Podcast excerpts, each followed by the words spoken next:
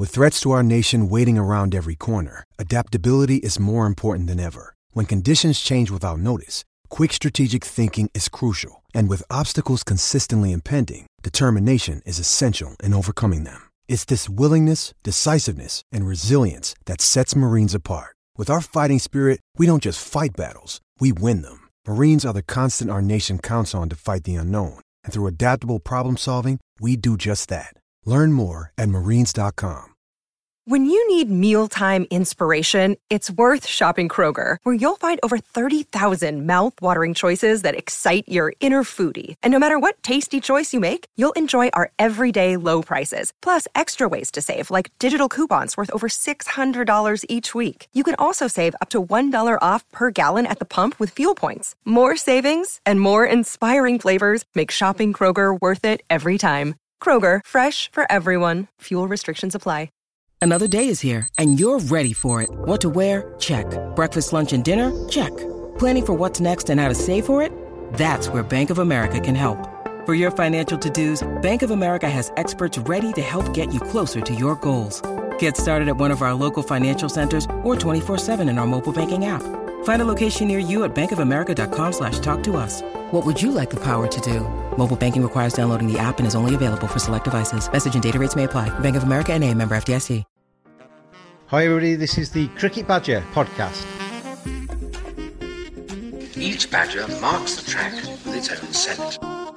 His black legs are short but very powerful for digging. The name badger probably comes from the French word bêcher, meaning digger.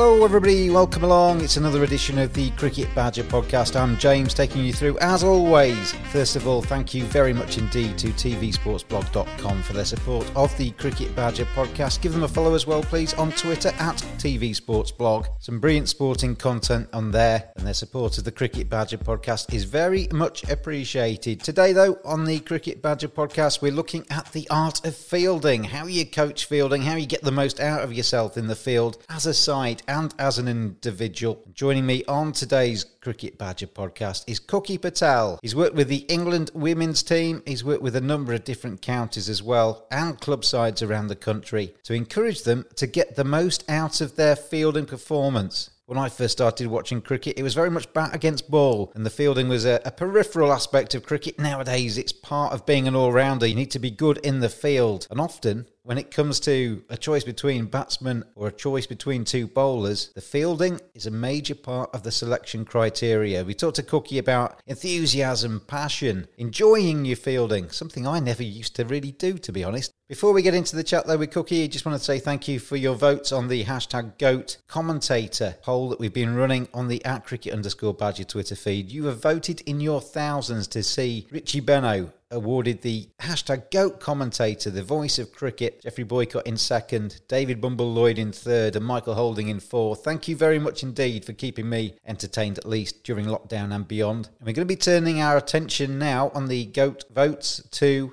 cricket grounds around the world. You've all got your favourites, you've all got your days that you remember in the sunshine, sitting at a certain ground and thinking, wow, this is the place to be. Well, over the next few weeks on the at cricket underscore badger Twitter feed, we're going to vote for the GOAT cricket ground. What is the greatest cricket ground to watch cricket, enjoy cricket in the world? So take a look at the at cricket underscore badger Twitter feed, give it a follow as well, and make sure you cast your votes on that one so you get your favourite cricket ground right through to the final stages. But let's get on with today's podcast. Cookie Patel, fielding coach extraordinaire, what it takes to be a good fielder on this edition of the Cricket Badger podcast.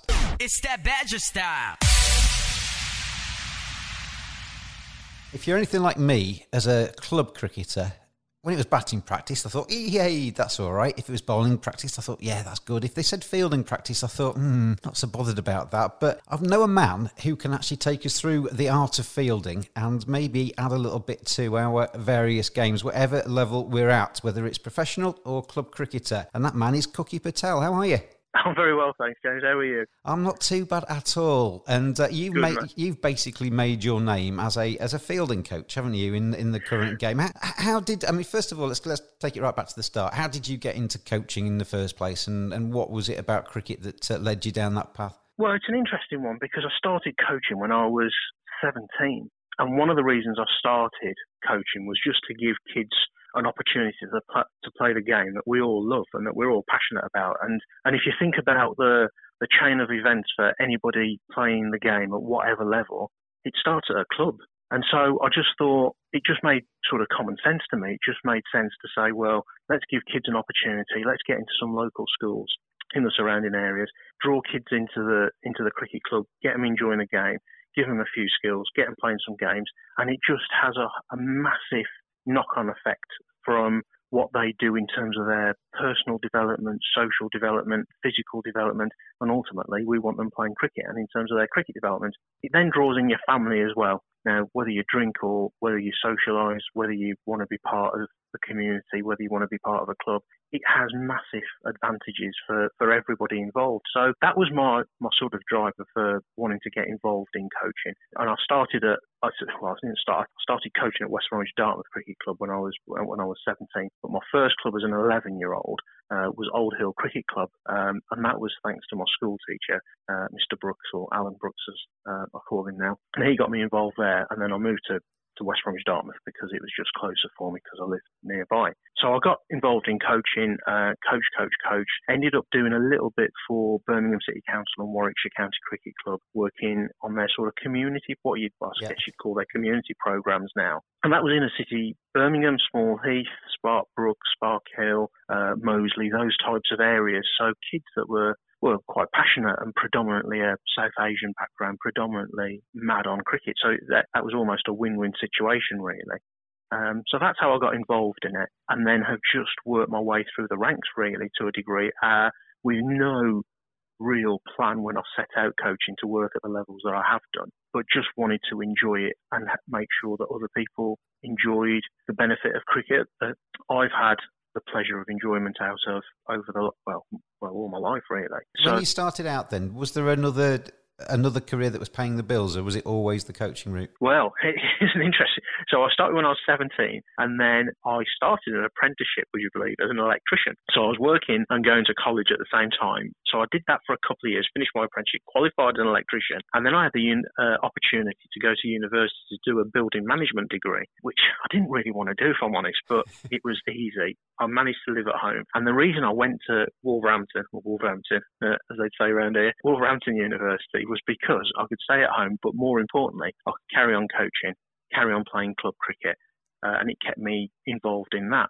Now, I ended up also coaching at a private school in Coventry, uh, Bablake School, was still at full time university. So, this is probably not a good message for people going to university and trying to keep down a, a, a part time job as well. Ultimately, I dropped out of university. I've completed three years of a four year course, and then I ended up coaching more or less full time for myself, uh, sort of 19. 94, 96. And it was great and I loved it. I worked in a couple of uh, primary schools, secondary school, private school. And then I was at that point as well, I'd started doing a little bit in the county age group pathway for, for Warwickshire, working with the under 10s, under 11s, uh, and then filling in for some of the other coaches here and there. And at that point, I think I'd completed, well, I'd done my level one when I was 17, very quickly moved on to my, well, it used to be called Coaching Award, Senior Award, and then the Advanced. And the Advanced was a week long residential at Lilleshall, which was great, which is the equivalent of the, what do they call it now? They call it the level three, the advanced course. They called it the advanced course again. So I went through the ranks very, very quickly. And then in 96, I got the job at Warwickshire County Cricket Club as a cricket development officer, where I worked for four years and managed to work with some of, well, up to uh, Warwickshire under 19s, which was it just give you know threw a different light onto coaching because all of a sudden it wasn't so much about mass participation and getting loads of kids involved. It was about potentially preparing cricketers for first class cricket. Uh, or second 11 cricket and then first class cricket. So, you know, and two day cricket, which was very new to me. And I never played professional cricket. So it was a, it's always been a learning, learning curve and it still is a learning curve. Uh, to, to continually stay ahead of the, the curve, if you like. So that was interesting. What we're saying so far is that you can you can basically fit a plug and, and do a little bit of electric, so you can build about three quarters of a house, but you know how to coach cricket. That's basically what you said so far.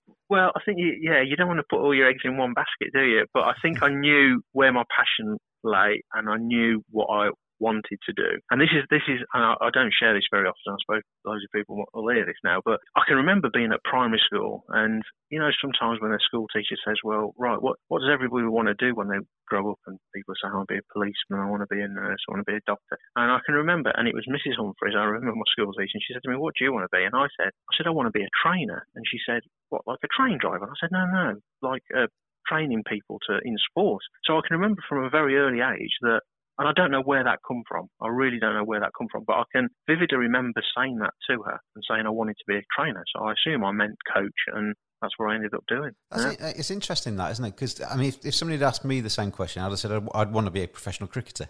Didn't quite, yeah. do, didn't quite do it, but I've kind of lived my life around the edges of cricket. Really, uh, a friend of mine at school basically would have said he wanted to be a, a stock car racer, and we had a conversation actually quite recently that we talked about it and said there's not many people that when they, they sit in a classroom and they say what they what they want to do when they grow up, kind of question, they actually get to do it. So there's there's, three, there's three of us now that can tick it off. You, have actually achieved what you wanted to do. Well, yeah, and it's I, it's been fantastic, and the journey I, hopefully you know continues. And uh, I've been very fortunate. I've met some great people, some fantastic players across the pathway, and you know I've been fortunate enough to work with Northants Derby and with England women and within the women's pathway for, for a substantial amount of years, uh, and it's been great. It's been it's been really great, and it is something that I would recommend to anybody that has a passion not only for the game but developing people and improving people's skills in the game that we love. And I think if you throw those three things into the mix, then it's definitely worth doing for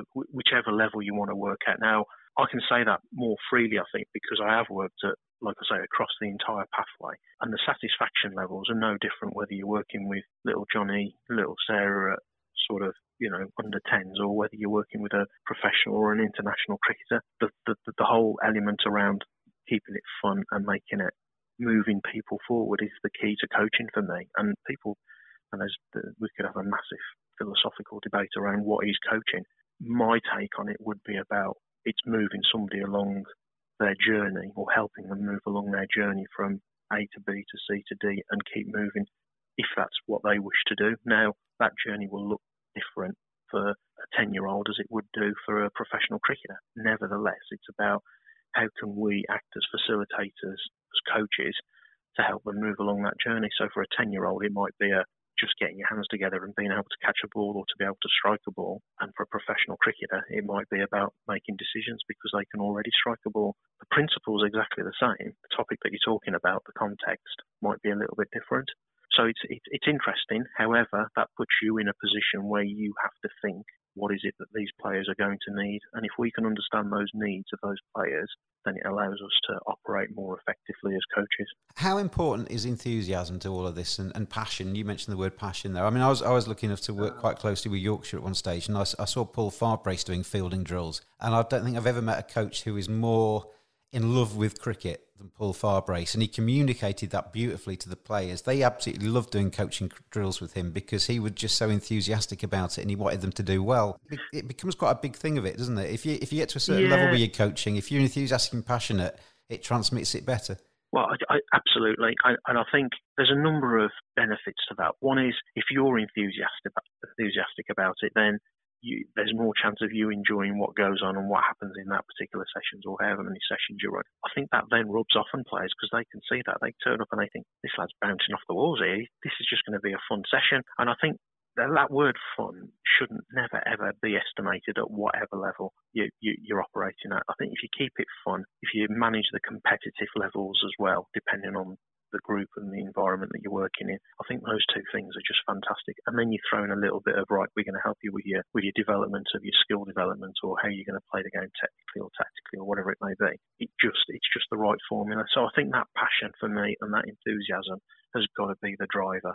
And then it's about how knowledgeable you can become about your area that you talk about. So for me, in and around fielding, that enthusiasm and passion has always been 110% my knowledge when I first started out in fielding would not have been 100%.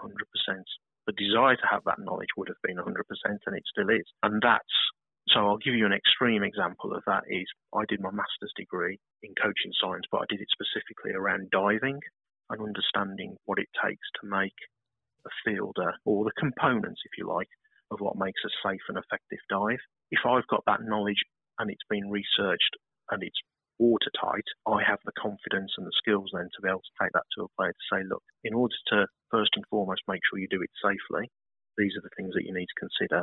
And then B, it's about, well, actually, a ball that you may not have dived for is now a ball that you're saving. Yeah. And that then becomes a game changer for players. And that ultimately, what fielding is all about at that top end is about it actually wins you games of cricket. And dare I say it, it will also lose you games of cricket. Cricket Badger podcast is brought to you in association with TVSportsBlog.com. Excellent sporting content. It's well worth a look and give them a follow on Twitter at TV Sports Blog. When you did your levels and your qualifications and you went through and, uh, as you say, you got to the, the top end of that, at what stage did you actually think? Because when you started out doing the coaching, you'd have done batting, bowling, you did every discipline. When was it that you transferred your efforts more to the fielding side, and what made you do that? Well, it's interesting. Um, I, I, was quite fortunate when I worked for ECB. Um, when I finished um, working as cricket development officer in Shropshire, uh, I had the opportunity to go and do some work uh, some project work for ECB as a bit of a reward, I suppose, or part of the bartering process there was they said, well, is there anything that you'd like to to do? And I said, well, I'm really interested in fielding because that fielding came from me being a, a re- I don't want to say I was a good fielder. I'd never say that, but I was a reasonably good fielder and I'd throw myself about. And that kept me in the side when I played Birmingham League cricket. I was probably a better fielder than I was a batter or a bowler. Um, so that's where that originated from.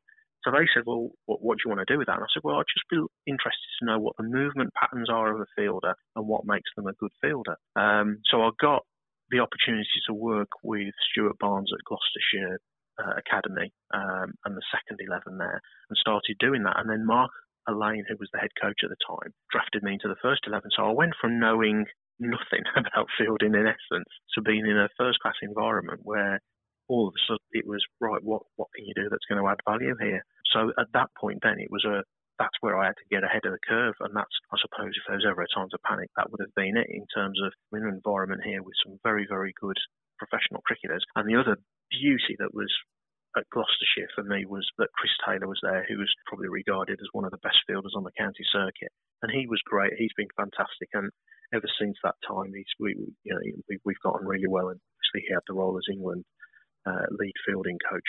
And he's been instrumental in, in part of my development as well. So that's where all that fielding came from. So I had the opportunity then to look at that research. And then Mark Alleyne offered me um, a part time deal, which worked perfectly with my ECB role in 2007.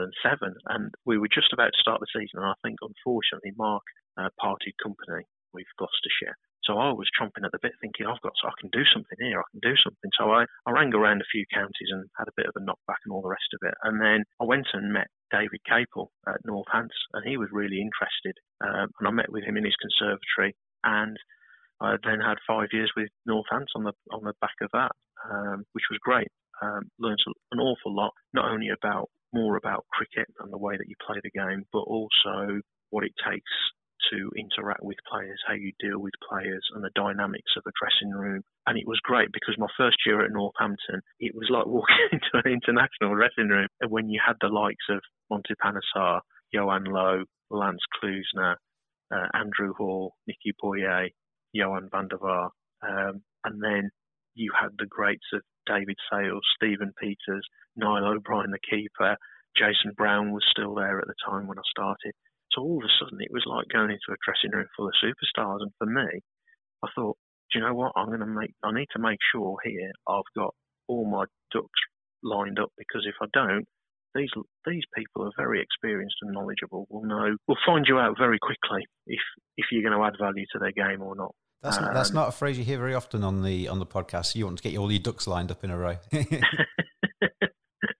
um, so yeah, I, it was a massive learning curve for me um, one that I thoroughly enjoyed, enjoyed, and the challenge of that as well. And, and thanks to Kate really for, for giving me the opportunity, as did Mark Alleyne and Stuart at uh, at Gloucestershire. And I mean, on my slightly tongue-in-cheek introduction, I think there are a lot of people out there who like batting, like bowling, but find fielding a chore. Uh, whether they're good at it or not, I had Jack Russell on the podcast recently, and he said the reason he became a wicketkeeper was because he doesn't he didn't want to field at third man and fine leg all day long.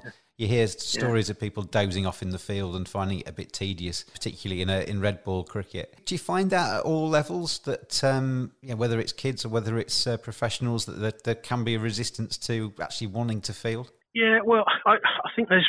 I'll say two things here. One, the first thing is fielding is very exciting, and it's very exciting with what's happening with fielding now, and there's a lot more awareness around what we need to do with fielding.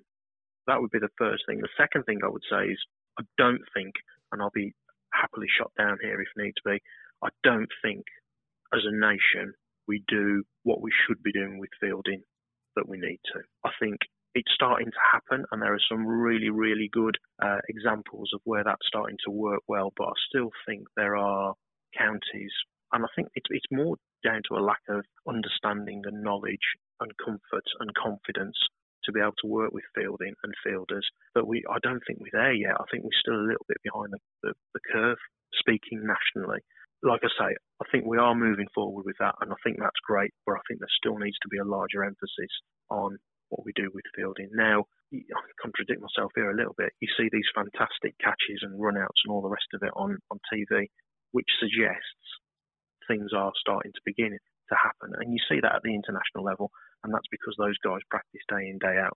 And they they are starting to do that those sort of sexy things, if you like, in terms of you know diving on the boundary and flicking it back and your partner catches it and that sort of thing. I think those things are changing. I think being a complete purist around fielding, I would like to see more of that happening in counties, in clubs, potentially in schools as well. And I think when I go around and I deliver my fielding workshop to coaches, it's interesting, you know, and that's that's both sort of experienced coaches that have been in the game a long time, it's interesting to see the lack of confidence and knowledge around fielding what people think how, in terms of how they should go about their coaching with fielding. So I think there is a little bit of a gap there that, that needs to be filled very, very quickly. Now, I think it will be filled more by default rather than us driving it forward the way that we need to. Take you back into that Northants dressing room, your first day in there, and you, have already kind of listed the roll of honour of people that are sitting around there. Just on my knowledge of those cricketers, there's a, quite a big difference in how they fielded. Monty's not known for his fielding. David Sales isn't necessarily built for speed. Some of the others were more kind of terrier like. I, I guess you have to look at a squad, you have to think about who they are, where they might field, and tailor your sessions to each one, do you? Well, yeah, I, I, I, am I'm just going to pick you up there on David Sales. Now, here's an interesting one, and I'll answer your question in a minute, but this is interesting. Five years at Northants, I, I, I reckon I did 99% of all white ball games, and I record every bit of fielding that happens in that, that white ball cricket. So then it would have been T20, 40 over, and 50 over. So those are the three formats when, when we first started. And statistically, I could tell you categorically which fielder uh, was top and which fielder was near at the bottom. And if I had to put my mortgage on any fielder uh, in that dressing room, it would be David Sales, which you might find interesting I mean, because was, you say people talk, say, people talk about David Sales, and they, they uh, I mean, he, he was a terrific player. Um, you know, batting wise, he was as good as yeah. yeah most people on the county circuit. And the the thing that the, kind of the, the, second line you always hear when people talk about David Sales is, oh, he, he never played for England because, and it was along the lines of what I said. And you're you're maybe going against that, there, aren't you? Well, yeah, I, and I suppose there's there's probably a little bit of perception there when you look at somebody and you think, hmm. But then you look at Ian Botham in his latter days, and he took some of the best catches you'd probably ever see, and he mm. probably wasn't. He, he's not somebody that you'd necessarily call that looked like an athlete. But that doesn't mean to say that you can't move. Now, I think if you have the right technique and the right attitude and the right focus, I think I'm not going to say regardless of your physique, it still allows you to perform to a level. Now, having the right physique will naturally enhance your ability to to be more effective. I have no doubt about that. And I think I do think that if somebody like David Sales and we they were more athletic, they'd probably be, I have no doubt, even better than what they were or than what he was. It's interesting, but when you look at going back to your question about where fielders field, then jumble Woodfield either in the inner circle and then a predominantly field on the boundary because of his ability to throw the ball really well. So we did start to find we and we did find that, that at some point you do start putting fielders in specific places. So Alex Wakely, for example, would predominantly field at on the boundary at deep mid on and would do mid on to mid on in T20 cricket and would run the length of the, the, field at the end of every over because that suited him and that suited the team and his abilities to do what he needed to do in that position. That was very, very specific. And equally, do you find places to hide people too? Well, see, now that's an interesting one because I, I think in the modern day game now, that thing of hiding fielders non-existent. And the reason I say that is, is now that you mentioned about Jack Russell there saying that he didn't want to go to third man from third man to fine leg, etc. I think those positions now are just as important as being at backward point or being at mid wicket or but being at cover. There are places though where you can do least damage, aren't there? Well, potentially. I, I, I mean, it, it, this is where you start getting really detailed and you start looking at all the data of a potential game and say, right, a particular batsman won't hit it there. If we've got a weaker fielder, let's stick him over there. I think that that does happen. I think that's getting less and less though, because I think people now are more athletic. They are practicing more, not as much as I would like in terms of fielding. And I think they are becoming aware now that actually, do you know what? When it comes to selection, you need to be a fielder first and foremost, and then you need to be a batter or a bowler. And if you think about it, that makes a lot of sense. And if you think about a T20 game of cricket, 120 balls, it's very rare that anybody bats 120 balls. It's very rare that anybody will ever bowl 120. But, but the one thing you will yeah. do, you will definitely field 120. And I did have this conversation, and I certainly shan't mention the players, but I did have a phone call when Chris Taylor was the lead fielding coach about a player, and they wanted to know whether in my opinion, he was a better fielder than another fielder at a different county, both bowlers. Which one should we go for? And it, and it was interesting that they'd got to that point where it came down to the fielding, not their ability to bowl, but their their ability to uh, to field. So for me, it tells me that fielding should be much much higher up on the agenda than we probably think it, or probably where, where it is at the moment. Fed up of collecting your team's matchday subs? Worried about carrying cash post COVID 19? Try slateapp.co.uk. Less contact than contactless. Slate, the smartest way to collect weekly match fees and more. Download the app, slateapp.co.uk. Not just for cricket, any clubs that collect subs. It just makes sense. Stick it on the slate. slateapp.co.uk. Let me take you back a step and then we'll go into the modern day fielding side of things. As somebody that hasn't played professional cricket, did you ever get any resistance from a, a professional player in a dressing room to say, You've not been here and done this, so what are you telling me about? Yeah, nobody ever categorically said that to me. I, I think it probably might have been more my perception around do you know what? I just get the sense here that it doesn't. That professional cricketers are great people. They will talk to you. They will spend time with you. They're, they're great people to be around, and I've been very fortunate for that. But sometimes when it comes to the, you know what? This is my livelihood.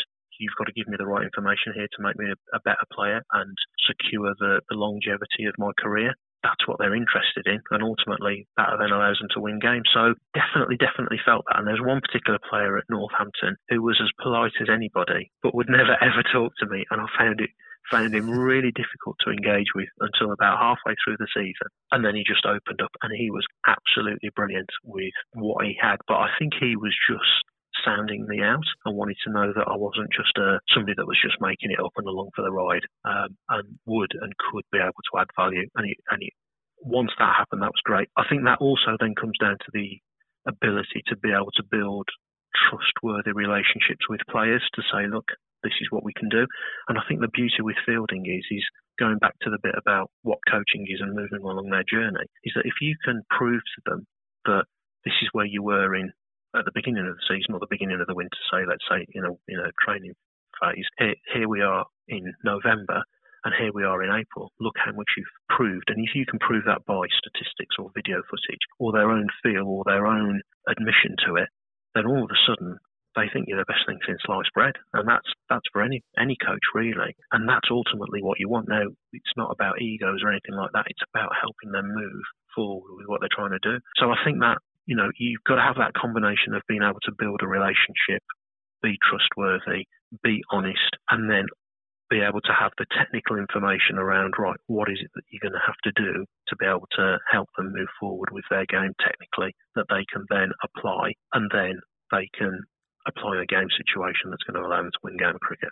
Let's compare areas. I mean, I, I started watching cricket full on in the 80s and you've already mentioned both of them, but there was Fat Gatt, there was Alan Lamb, there was you know quite a few people that didn't necessarily look like supreme physical specimens. All of them fantastic cricketers, don't get me wrong, but yeah, the, the levels of fitness have gone through the roof, haven't they, in the last thirty years yep, or so? And yep. uh, so people are, are, far more athletic looking that play cricket, uh, yeah, generally speaking. And I think when when I look at white ball cricket these days, and I've heard other people say the same thing. You know, you look at true all rounders as having three disciplines: batting, bowling, and and fielding. Fielding's often talked about in the same breath. I was going to say almost in the same breath because it is maybe just a little bit behind, which is probably where you'll come in from. But you look at some of the games that we see these days, and everybody will say the level of fielding in T20 cricket you know, T20 cricket, white ball cricket has brought the level of fielding through the roof. And Ben Stokes' catch against South Africa in the World Cup Ben Stokes' catch yep. off Stuart Broad in the Ashes. You know, yeah. Um, yeah. examples yeah. of uh, incredible fielding get replayed and replayed and replayed. So I think there, there is a,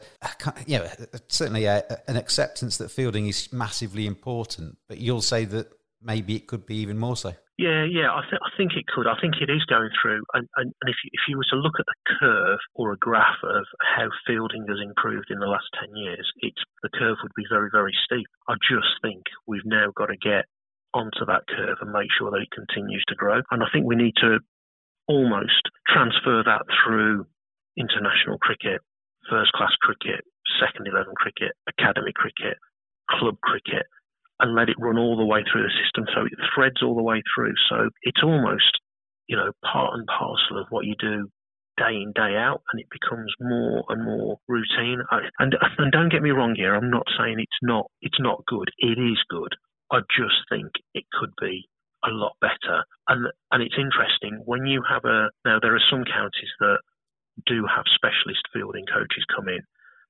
and it adds a different layer and a different perspective onto something and a different voice. All of a sudden, the focus is quite it's quite sharp. Whereas if you've got your everyday coaches doing it, it almost sometimes it's the easiest thing to say we won't do that if there's time constraints or whatever else, if there's any other pressures. It's the easiest thing not to do.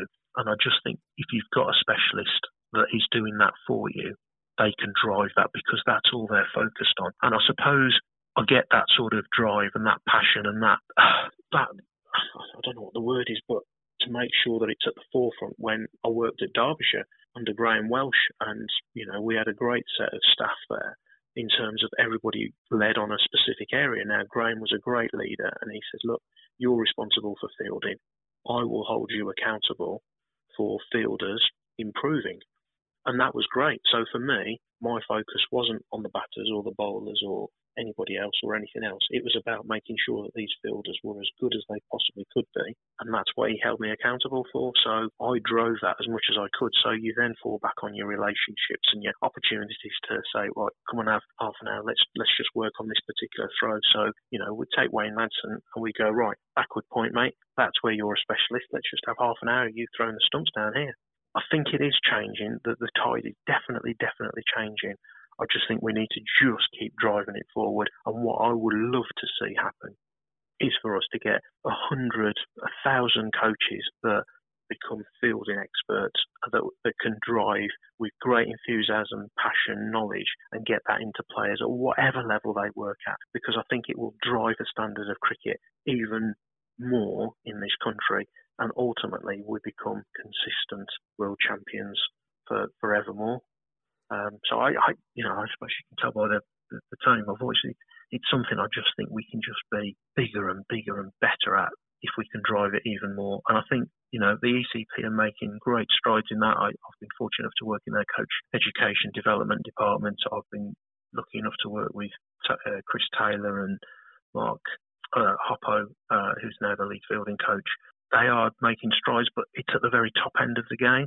And I know that filters down into the first class game but I just think we need to, you know, completely across the spectrum and become world leaders. And it, it'd be great. It'd just be great. I'm going to ask you the same question, but from two different uh, aspects. I'm going to go with the 17 year old first. There's a, there's a young lad who's listening to this who turns upon his uh, at the weekend is an okay fielder, contributes, but doesn't you know doesn't necessarily totally enjoy it. What kind of advice, maybe sort of three or four points, would you give him to maybe focus on to get more out of fielding and contribute more in the field? I've got a bit of a mantra which I always use as with, with, with, fielding. After 10 years of 10, 11 years of coaching fielding, I've come up with a mantra of uh, mentally and physically prepared. So if you think about being mentally prepared, what, what does that actually mean? Now, there's a multitude of things there. So everything from attitude to the way that you turn up. So if you turn up for your fielding practice and you're thinking, I don't really want to do this, but I'll get my 10 catches done, then that's not going to work for you. If you turn up and go, you know what, I'm going to nail these 10 catches, or I'm going to really work on the work, the, the one thing that the coach has been telling me to work on and getting my hands ready or making sure that I get to the ball quickly, whatever it may be, then all of a sudden that attitude, that mental preparation changes the way that you perform right through to a game situation where being mentally prepared, you're at backward point or whichever fielding position you're at, you could be going, right, I'm switched on, the ball's at the top of his mark. I can see where this batter's playing the game. Can see that he likes to drop it and run. I'm going to watch. I'm going to watch the way that his bat path comes down, whether he accelerates or whether he decelerates. So if he decelerates, he's killing the ball, he's dropping the ball, which tells me that I'm going to have to dart in and get the ball. If he tells me he's going to have a quick slash of the ball, then I know that the ball's going to come quickly. So I need to be still and ready. So that's just mental preparation. And then the physical preparation is, is am I in the right position? Am I switched on? Am I getting into a good position that's going to allow me to attack the ball and get into that, you know, what I would call, you know, if, if we were to have a fight now, what sort of position would you get into? You'd get into a side on ready to hit uh, me, no, you? Cookie, you don't know me well enough. I'd be, I'd be running away from you. well, uh, but likewise, if I said to you, right, I'm going to smash a ball at you, you wouldn't just stay as you are, would you? You'd get into a crouch yeah. position, and all of a sudden you're physically set, aren't you? So likewise, whether you're at third man or whether you're at backward point, you're going to get into your fighting fielding position, ready to attack the ball or ready to, to create an opportunity that's going to potentially change the direction of the game and ultimately win you the game of cricket. So my advice to that 17 year old is, right, where are you starting? And is your mental state where you need it to be before we do anything physical. So there, there needs to be an inner drive from that individual to say, do you know what, I want to get better. Now, if there is, great. If there isn't, then that might be a little bit of coaching that needs to happen to say, well, what is it that drives you? What is it that's going to make you get to where you want to? And that will all depend upon his motives or her motives in terms of how successful they want to be at whatever level they're playing at. One of the things that I often, um, I can relate it to myself playing cricket when I was younger, but you tend to do the things you enjoy doing, don't you? If you're batting and you you, yeah. like, you like to face certain types of bowlers, that makes you happy because you can yeah, get a few off the middle. If you're fielding, like you say, just lob me up 10 catches, I'll catch those. Oh, that's my fielding drill done. It's the stuff that you find hard in matches that you don't necessarily practice because it's harder because you don't always do it right. And you want to do things right in, in your practice, don't you? And make it easy for yourself. But by tackling the well, harder correct. things, you actually get better, don't you? So I'll give you a perfect example. So how many times have you gone to nets and had you, you, have either been in the net or you've had an open net where you, you're lucky enough to get on the edge of the square, perhaps on the on the ground, and the coach has gone right. We'll have a scenario. It's the last three overs of the T20. You're chasing 28 off the last three overs, yeah. and the bowlers obviously got a bowl at the death. The batters have got to get 28 runs off the three overs. Great scenario, and you'll do that, which is great. But then you'll go right fielders we've got to make sure he doesn't get these 28 runs. How are we going to do that? How are we going to influence that? How are we going to tactically potentially change the way that we where we are in the field, what might we do differently, what signals are we going to look from the bowler. So all of a sudden you've got fielders engaged in playing a game of chess with a batter, and then individually you've got to then say to the, the fielders, right, what do you think? Where do you think this batter's going to hit it? How do you think he's going to hit it? Do you really need to come in off the rope and think, well, if he's trying to clear the rope, you don't want to be walking in. You want to be stood on the rope as much as you possibly oh, can. That, that was my anything. bugbear. I was, a ca- I was captain of a local team, and I used right. to put people back on the ropes, and then the the the batsman would hit the ball away. It would if they'd stayed on the ropes, so they caught it, but they've walked in twenty yards. It goes over the head. I used to drive me mad. Sorry, I, inter- I, interrupted because yeah. you just brought back a bad memory there yeah, I, and, and you've seen that happen lots of times. So I think you, you know it, that then comes for me. That then comes down to the skill of the coach to go. Do you know what the type of practices that we will have will be all encompassing, and you know you're not going to do everything in one night. However, if you create and set up your practices appropriately that meet the needs of the players, that meet the needs of the demands of the game, then all of a sudden you get players engaged. Players want to be part of that success, and then all of a sudden they want to start contributing. And then all of a sudden their attitude is, well, actually, do you know what? I might not have scored many runs today, but I might still win the game for the team here if I can do this right. And I suppose it's just changing that attitude, certainly at club level. Um, I've just started working at a local club, and they've brought me in just purely to, to work on the fielding, and it's amazing the response that I've had from the players where they've gone, we've never ever had this, and I've got to admit I've gone quite hard at them because that's a bit uh, of the way that I operate at times. But it's interesting. The feedback has been fantastic, and they've just said we absolutely love this. We haven't talked about batting and bowling because I very rarely do these days. But in terms of the fielding, it's like, if you get this right, this is what you can do. This is how you can win games of cricket. So there's almost a I've almost turned up their energy levels from a three out of ten to a seven out of ten with a few few sessions and a few simple changes in the way that they think and approach the way they do their fielding through fun, engagement, thinking about what they do and the types of practices we run. And it's been it, it's, it's, I've thoroughly enjoyed it, and, and the lads have as well. I was going to ask you, Cookie, um, about the 17 year old, and then I was going to ask you the same question about maybe a 33 year old professional cricketer. But from what you've said and what you've said in the rest of the podcast, the advice would be very, very similar, wouldn't it? I, I don't think it. Yeah, it would. I, I don't think it's any different. I obviously you know, you'd have to tweak one or two things.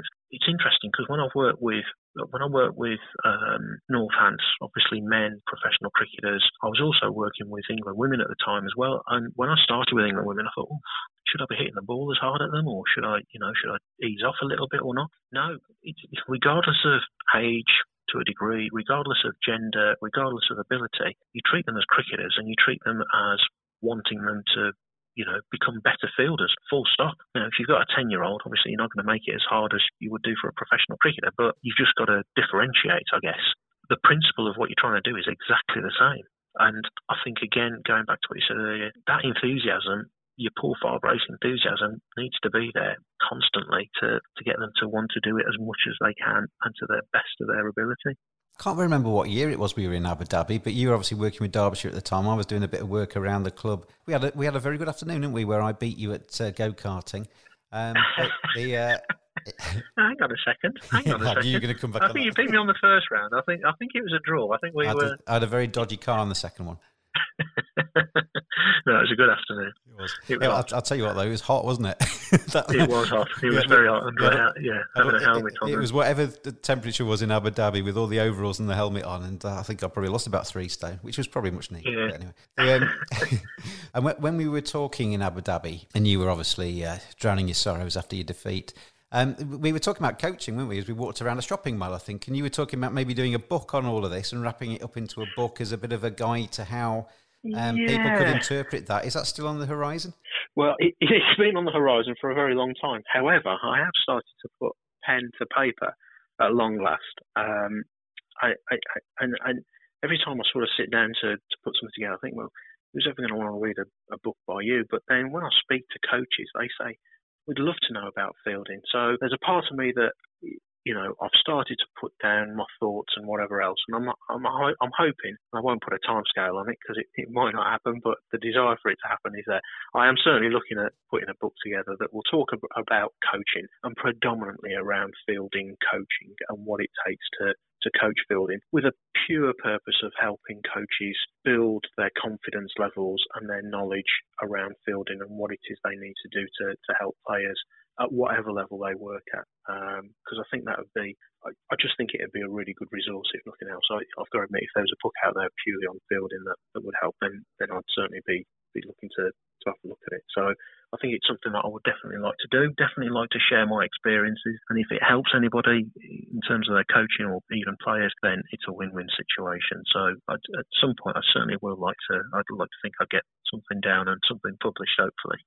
well, in about ten years' time, when you finally bring it out, I'll uh, I'll, I'll publicise it on the Cricket Badger podcast for you. It'd be absolutely fantastic if you did that um, for me, James. That would be much appreciated. You, you, mentioned working with a local club there. Are you are you available for hire if if anybody out there wanted to uh, have Cookie Patel well, to come along for a couple of sessions? Yeah, and... yeah. Well, I mean, I'm in an interesting position because I've I've recently uh, been made redundant from ECB. Um, and I am now in a point where I've taken a few weeks off. I thought I'll have a few weeks off. I'll go and do a bit of volunteering work with the Shropshire, uh, Staffordshire, and Cheshire Blood Bikes, which is what I do. And um, I thought I'll go and do a little bit of kayaking because I love that. And then when I finished with ECB the following week, they put everybody on lockdown. So I've been confined to the house and the garden and a little bit of cycling. But in terms of employment, I was looking now to go self-employed and start looking at, well, yeah, offering fielding coaching, fielding workshops for coaches. Um, and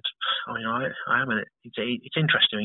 And I was advised once by Trevor Penney never to be called a fielding specialist because they says nobody will ask you to do any batting and bowling coaching, and I should have listened to him. And nobody really does nowadays, even though I'm an ECB level four coach. So yeah, so I'm absolutely available. If anybody wants to look me up, then fieldingcoaching.com on the website, and you and you'll find me. Uh, but yeah, be, be be great to do some fielding work for for people that want to be involved with it. It's been great to catch up with you, mate, and to, we'll have to do another karting. It's kind of if it's one all, we'll have to do a decider. you know, absolutely. Yeah, somewhere a bit cooler, perhaps. well, it's been uh, great to have you on the Cricket Badger podcast. Cookie Patel, thank you. Thank you. Thanks very much, James. Thanks a lot. Take care. It's that Badger style. Thank you very much indeed to Cookie Patel for joining me on this edition of the Cricket Badger podcast. I think you'll agree. Interesting chat, that one, because I think fielding sometimes goes under people's radar when it comes to coaching and how to get the best out of your cricket, whatever standard it's at. So hopefully you've taken something from what Cookie has to say. We'll get him back on again in the future because there's a number of different questions I've thought of since then I could ask him. Thanks to tvsportsblog.com for their support of the Cricket Badger podcast. Give them a follow on Twitter at tvsportsblog. Follow at cricket underscore badger. Look out for those hashtag GOAT cricket ground votes as we go through the next few weeks. And if you can, if you've got a little bit of time, please like, subscribe, and leave a nice comment on the Cricket Badger podcast. That would be very much appreciated. Thank you for your time. Thank you for listening. And I'll see you next time on the Cricket Badger podcast.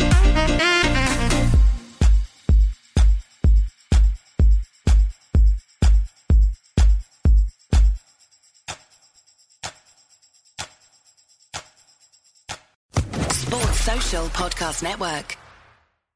Lucky Land Casino asking people what's the weirdest place you've gotten lucky? Lucky? In line at the deli, I guess? Aha, in my dentist's office. More than once, actually. Do I have to say? Yes, you do. In the car before my kids' PTA meeting. Really? Yes. Excuse me, what's the weirdest place you've gotten lucky? I never win and tell. Well, there you have it. You can get lucky anywhere playing at LuckyLandSlots.com. Play for free right now. Are you feeling lucky? No purchase necessary. Void where prohibited by law. 18 plus. Terms and conditions apply. See website for details.